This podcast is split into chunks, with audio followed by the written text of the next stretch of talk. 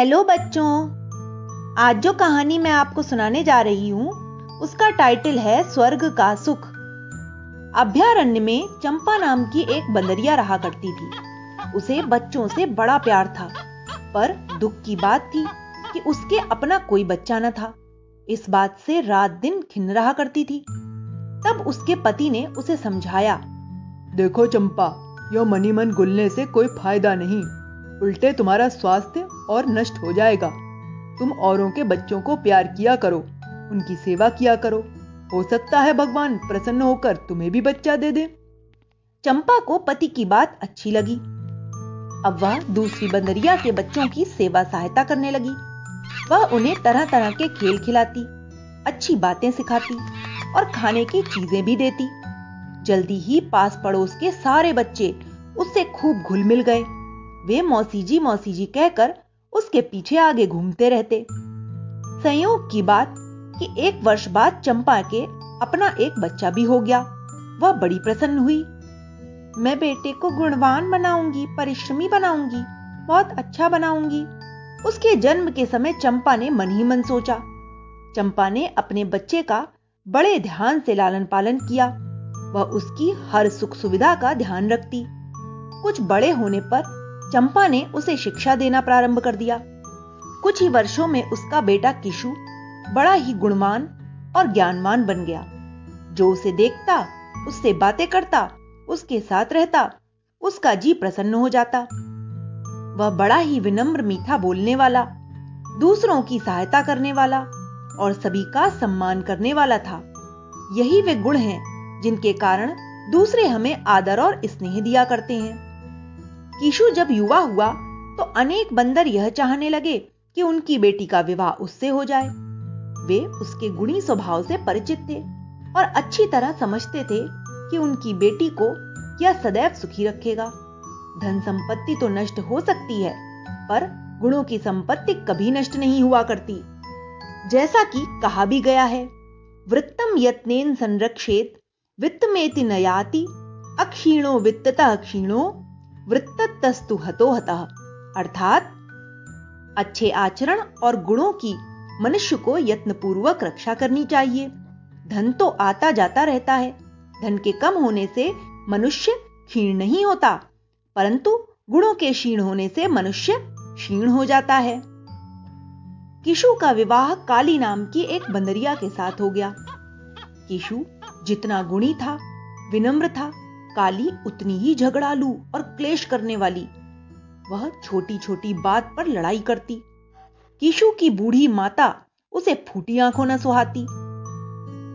बात बात में कीशु से वह उनकी बुराई किया करती।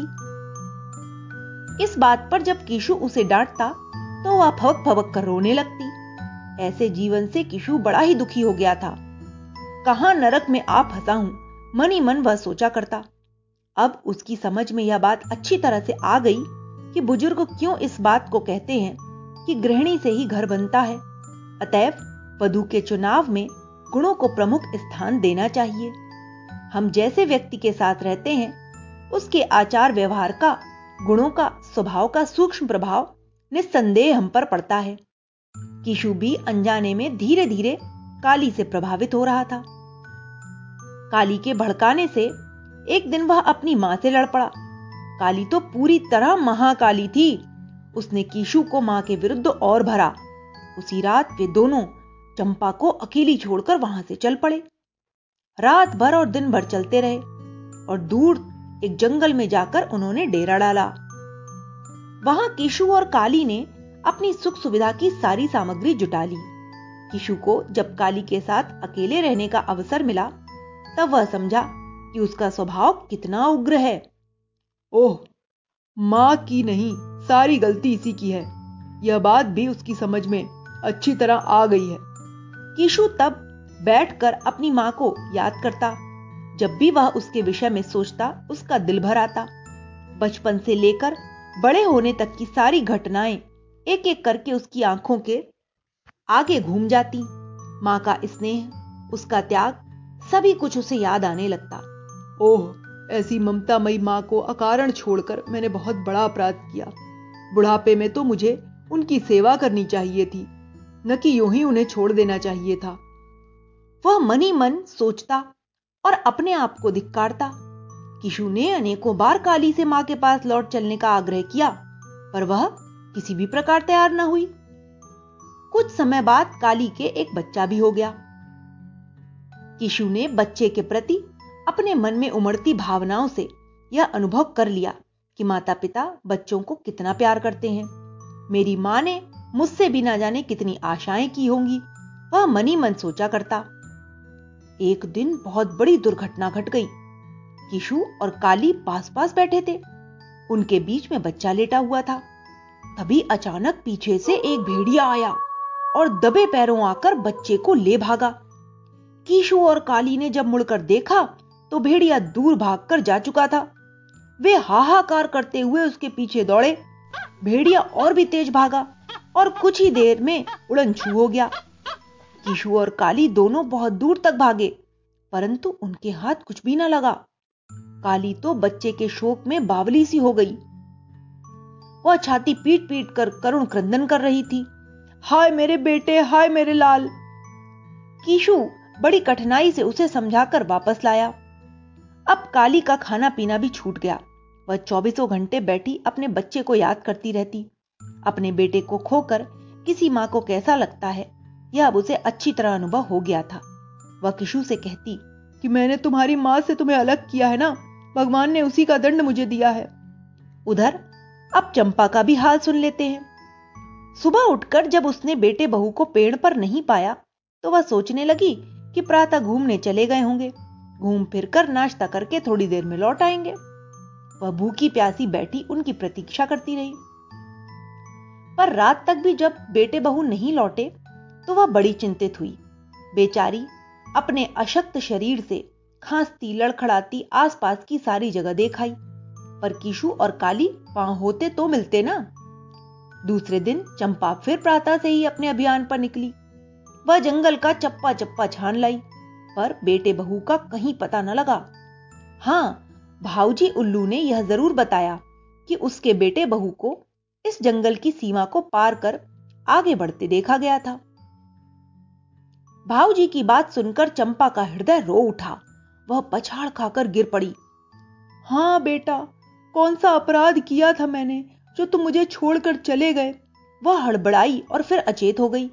पास से गुजरने वाली कांता हथनी ने उसके मुँह पर पानी के छींटे लगाए। जैसे तैसे उसे होश आया। दुख को अपने हृदय में छुपाए। थके थके कदमों से जैसे तैसे वह घर की ओर लौटी। चंपा अब समझ गई थी कि उसका बेटा जानबूझकर उसे छोड़कर गया है। उसकी निष्ठुरता से चंपा के हृदय पर गहरा आघात पहुँचा था। सारा संसार उसे नीरस जान पड़ता था। किसी काम में उसका मन न लगता। घर तो मानो उसे काटने को ही दौड़ता।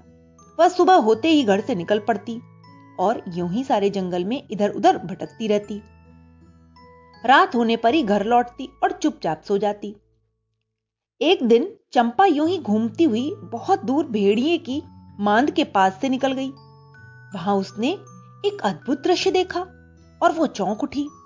भेड़िए के बच्चों के पास बंदर का भी एक बच्चा बैठा था। चंपा ने आँखें फाड़ फाड़ कर बार बार देखा। हाँ वह बंदर का ही बच्चा था। यह तो हमारी जाति का बच्चा है। यह तो हमारी ही बच्चा है। भेड़िया कहीं से खा न जाए। वह मन ही मन बुदबुदाई। मुझे इस नन्हे बच्चे की रक्षा करनी चाहिए। वह मनी मन कहने लगी। फिर वह अपनी जान को जोखिम में डालकर चुपके से बंदर का बच्चा उठा लाई और पेड़ पर चढ़ गई। भेड़िया ने देखा तो वह आग बबूला हो उठा। उसने चंपा को बहुत धमकाया। बहुत लालच दिया, पर वह बच्चा वापस करने के लिए टस से मस न हुई। हार कर भेड़िया वापस चला गया। भेड़िए के चले जाने पर चंपा भी एक पेड़ से दूसरे पेड़ पर छलांग लगाती हुई जंगल पार करने लगी। उसे डर था कि भेड़िया कहीं वापस ना आ जाए और फिर बच्चे को झपट न ले। इसीलिए वह ऐसा करती रही।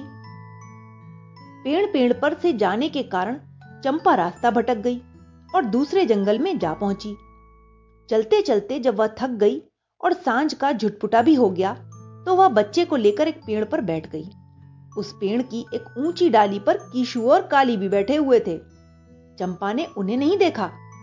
चंपा ने आराम से बैठने पर बच्चा अपनी छाती से अलग करके डाल दिया और उसे अलग डाल पर बैठाल दिया। बच्चे को जोरों की भूख लगी थी। अब वह चिचियाने लगा। आवाज़ सुनकर काली की निगाह सहसा नीचे गई। मेरा बच्चा, मेरा नन्ना। ऐसा कहकर वह तेज़ी से कूद पड़ी और बच्चे को कसकर अपनी छाती से लगा लिया। अब तक कीशु का ध्यान भी बढ़ चुका था। उसने माँ को नीचे बैठे देखा तो वह भी अम्मा अम्मा कहकर उससे लिपट गया। कीशु, काली और चंपा तीनों की आँखों से आँसू बह रहे थे। उन्होंने एक दूसरे को अपनी अपनी बात सुनाई। दूसरे दिन प्रातः काल चंपा अपने घर जाने को तैयार हो गई। जब वह चलने लगी तो कीशु ने उसका रास्ता रोक लिया और कहने लगा अकेली कहाँ जाओगी अम्मा? हम भी तो तुम्हारे साथ चलेंगे. काली चंपा के पैरों पर गिर पड़ी और कहने लगी माँ जी मुझे क्षमा कर दीजिए। मैंने बुरे विचारों से परिवार के टुकड़े कर दिए। मिलजुल कर रहने के बड़ों की सेवा करने के महत्व को अब मैं समझ गई हूँ। मुझे समझ आ गया है कि माँ बच्चे के लिए कितना त्याग करती है, कितना कष्ट सहती है और उससे कितनी आशाएँ रखती है। बच्चे का भी कर्तव्य हो जाता है कि वह बड़ा होकर माता पिता की सेवा करे। जो ऐसा नहीं करता, उल्टे अपने माता पिता से बुरा बोलता है, व्यवहार करता है, उसे धिक्कार है। हाँ माँ, इसने और त्याग से भरा परिवार ही स्वर्ग का सुख देता है किशु भी गंभीर होते हुए बोला। चंपा ने काली को उठाकर अपने हृदय से लगा लिया। प्रसन्नता से उसकी आँखों से आँसू बहने लगे। भगवान तुम्हारे विचार ऐसे ही बनाए रखे। काली और किशु के सिर पर हाथ फिराती हुई वह बोली, इसके बाद चंपा, कीशु, काली और नन्हा सभी अपने पुराने घर की ओर लौट चले। उसके हृदय में मिलजुल कर रहने, प्यार और सहकार भरा स्वर्गीय परिवार बसाने की भावनाएँ हिलोरे ले रही थी। तो बच्चों, इस कहानी से हमें यही सीख लेनी चाहिए कि हमें हमेशा अपने माता पिता के साथ अच्छा व्यवहार करना चाहिए। कभी भी गलत व्यवहार नहीं करना चाहिए। Okay bye